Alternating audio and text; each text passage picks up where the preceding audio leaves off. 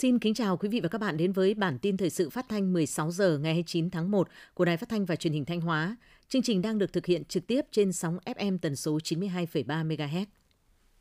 Thưa quý vị và các bạn, sáng nay ngày 29 tháng 1, đoàn công tác của Bộ Y tế và Công đoàn Y tế Việt Nam do Thứ trưởng Bộ Y tế Nguyễn Thị Liên Hương dẫn đầu đã đến thăm tặng quà và chúc Tết đội ngũ y bác sĩ người lao động trực tại các đơn vị, Trung tâm Kiểm soát Bệnh tật tỉnh, Chi cục Dân số Gạch hóa gia đình tỉnh Thanh Hóa và hai bệnh viện trung ương đóng trên địa bàn tỉnh Thanh Hóa là Bệnh viện 71 Trung ương và Bệnh viện Điều dưỡng Phục hồi chức năng Trung ương. Nhân dịp Tết cổ truyền Giáp Thìn năm 2024, Thứ trưởng Bộ Y tế Nguyễn Thị Liên Hương gửi lời chúc mừng năm mới, thành công mới tới các đơn vị, gửi lời chúc năm mới sức khỏe, an khang, hạnh phúc tới công chức viên chức người lao động, ngành y tế Thanh Hóa. Năm 2023, mặc dù gặp nhiều khó khăn thách thức nhưng sản xuất công nghiệp của tỉnh Thanh Hóa vẫn đạt được những kết quả tích cực. Chỉ số sản xuất công nghiệp đạt trên 4,8%, góp phần quan trọng trong tăng trưởng GRDP toàn tỉnh đạt trên 7%. Toàn tỉnh có 15 sản phẩm công nghiệp tăng trưởng so với cùng kỳ năm 2022, đặc biệt là hoạt động sản xuất tăng công suất của nhà máy lọc hóa dầu Nghi Sơn sau bảo dưỡng đã góp phần bù đắp và gia tăng giá trị sản xuất công nghiệp đạt trên 10% so với cùng kỳ năm 2022. Năm 2024, tỉnh Thanh Hóa phấn đấu giá trị gia tăng sản xuất công nghiệp đạt trên 14%, chỉ số sản xuất công nghiệp tăng 8% so với năm 2023. Theo Sở Công Thương Thanh Hóa, tháng 1 năm 2024, tổng doanh thu bán lẻ hàng hóa và một số ngành dịch vụ ước đạt 15.373 tỷ đồng. Trong tháng 1 năm 2024, giao trùng với cao điểm mua sắm hàng hóa dịp Tết Nguyên đán Giáp Thìn 2024, nên thị trường hàng hóa rất đa dạng, phong phú về mẫu mã, chủng loại, đáp ứng thị hiếu của khách hàng.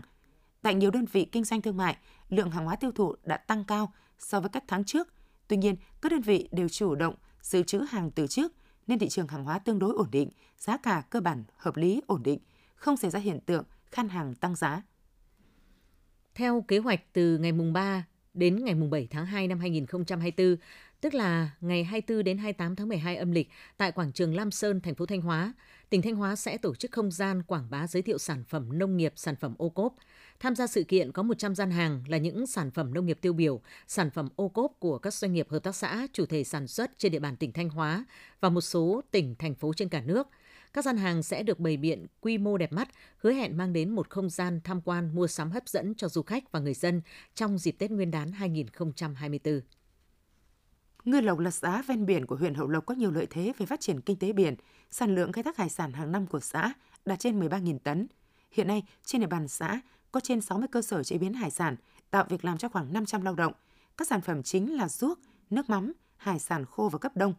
Mặc dù phát triển khá sôi động, nhưng hiện nay hoạt động chế biến hải sản ở Ngư Lộc chủ yếu đang ở quy mô nhỏ lẻ, chưa có nhiều sản phẩm chế biến sâu, các sản phẩm cao cấp. Vì vậy, xã Ngư Lộc đang hỗ trợ, khuyến khích người dân tiếp tục duy trì và nâng cao chất lượng sản phẩm, đồng thời đầu tư mở rộng quy mô sản xuất, xây dựng thương hiệu cho sản phẩm chế biến, xây dựng các sản phẩm đạt chứng nhận OCOP.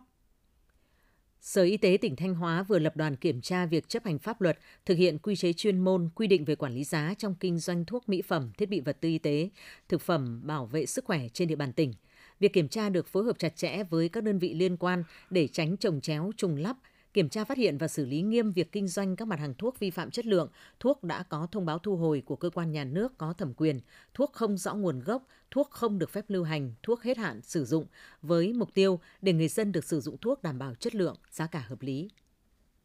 Trên địa bàn thành phố Thanh Hóa hiện có 109 trường tổ chức bếp ăn bán chú cho học sinh, trong đó có 69 trường tự nấu, còn 40 trường hợp đồng với các đơn vị cung ứng suất ăn bán chú trường học để chủ động các biện pháp bảo đảm an toàn thực phẩm – phòng chống ngộ độc thực phẩm trong trường học, Ủy ban dân thành phố Thanh Hóa cũng yêu cầu Ủy ban dân phường, xã tăng cường kiểm tra giám sát, hướng dẫn bảo đảm an toàn thực phẩm đối với các cơ sở kinh doanh dịch vụ ăn uống xung quanh khu vực trường học, kiểm tra xử lý nghiêm các điểm bán hàng trên vỉa hè, lòng lề đường, hàng rong trước cổng trường, gây mất trật tự công cộng và tiềm ẩn nguy cơ mất an toàn thực phẩm.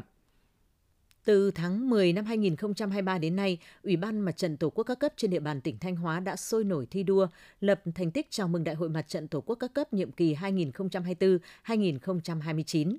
Những công trình phần việc cụ thể như hỗ trợ xây dựng nhà đoàn kết, hỗ trợ con giống cho các gia đình có hoàn cảnh khó khăn, làm đường giao thông nông thôn, xây dựng các khu dân cư sáng, xanh, sạch, đẹp, an toàn, treo cờ tổ quốc, trồng hoa, chỉnh trang khuôn viên đường làng ngõ xóm – không chỉ là món quà ý nghĩa chào mừng Đại hội Mặt trận Tổ quốc các cấp nhiệm kỳ 2024-2029 mà còn có ý nghĩa rất thiết thực trong xây dựng đời sống văn hóa ở các khu dân cư, góp phần nâng cao đời sống vật chất tinh thần của nhân dân. Hai xã Tam Lư và xã Tam Thanh thuộc huyện Quan Sơn tỉnh Thanh Hóa đã đón tiếp cụm Mường Pao thuộc huyện Sầm Tớ tỉnh Hòa Văn, nước Cộng hòa Dân chủ Nhân dân Lào sang thăm nhân dịp Tết cổ truyền của Việt Nam.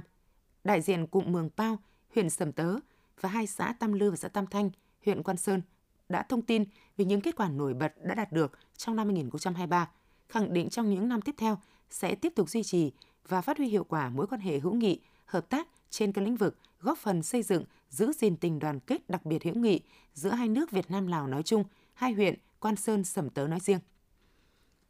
Vào lúc 5 giờ 20 phút ngày 29 tháng 1, tại quốc lộ 1, đoạn qua địa phận phường Xuân Lâm, thị xã Nghi Sơn, Thanh Hóa, xảy ra vụ tai nạn giao thông giữa xe đầu kéo và xe ô tô khách.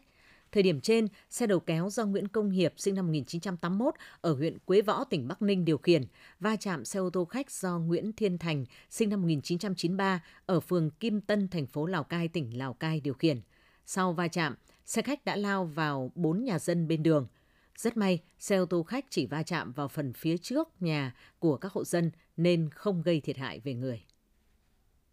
Tiếp theo là những thông tin trong nước. Tổng cục Thống kê vừa công bố một số địa phương thực hiện tăng giá dịch vụ y tế. Theo thông tư số 22/2023,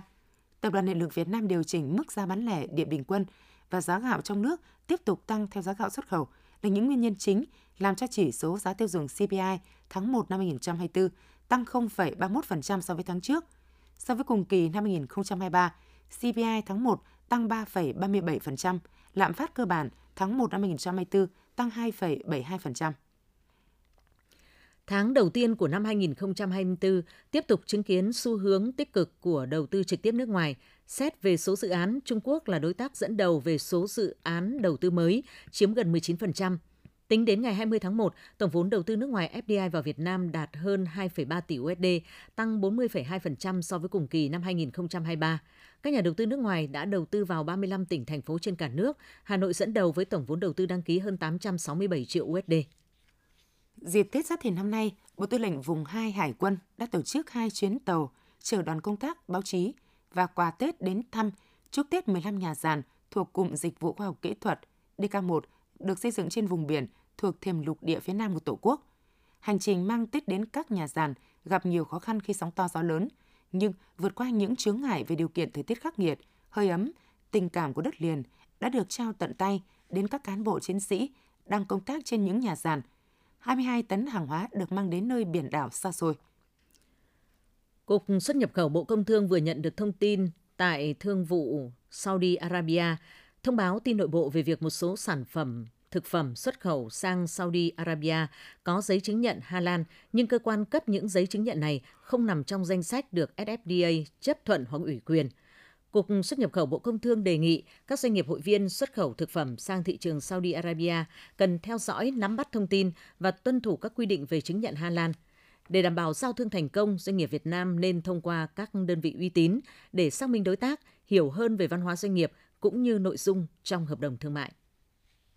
Theo ước tính, lượng hành khách của hai bến xe lớn của Hà Nội gồm Mỹ Đình, Giáp Bát tăng 300 đến 350% dịp cao điểm Tết Nguyên đán, nhằm đáp ứng nhu cầu đi lại tăng cao của người dân trong dịp Tết Nguyên đán 2023. Sở Giao thông Vận tải Hà Nội đã cấp 350 phù hiệu xe tăng cường phục vụ hành khách vào những giờ và ngày cao điểm, đồng thời cũng yêu cầu các đơn vị vận tải bằng xe buýt bố trí phương tiện bảo đảm số lượng chất lượng phục vụ trên tuyến, có kế hoạch triển khai xe tăng cường đáp ứng nhu cầu đi lại tăng cao tại các khu vực bến xe, nhà ga, cảng hàng không. Sở cũng yêu cầu các đơn vị vận tải thực hiện kê khai giá, niêm yết giá và tuyệt đối không được lợi dụng lượng khách tăng cao trong dịp Tết cổ truyền để tăng giá ép giá. Những ngày gần đây, các bệnh viện trên cả nước liên tục tiếp nhận cấp cứu và điều trị cho nhiều trường hợp tổn thương nặng do sử dụng pháo tự chế, trong đó có trường hợp tổn thương đa cơ quan và trong tình trạng nguy kịch. Các bác sĩ phải huy động nhiều chuyên gia để mổ cấp cứu. Không ít trường hợp bệnh nhân là các em học sinh phải nhập viện cấp cứu điều trị trong tình trạng đa chấn thương, phải cắt cụt chi, mù mắt, chịu di chứng tàn phế suốt đời. Để phòng ngừa những vụ việc phức tạp xảy ra, mỗi gia đình và nhà trường cần có biện pháp quản lý giáo dục con em của mình, không liên hệ qua mạng xã hội để mua bán hóa chất, vật liệu về chế tạo sử dụng các loại pháo nổ để phòng tránh các tai nạn thương tích đáng tiếc có thể xảy ra. Thông tin vừa rồi cũng đã khép lại chương trình thời sự của Đài Phát thanh Truyền hình Thanh Hóa. Xin kính chào và hẹn gặp lại quý vị và các bạn trong những chương trình sau.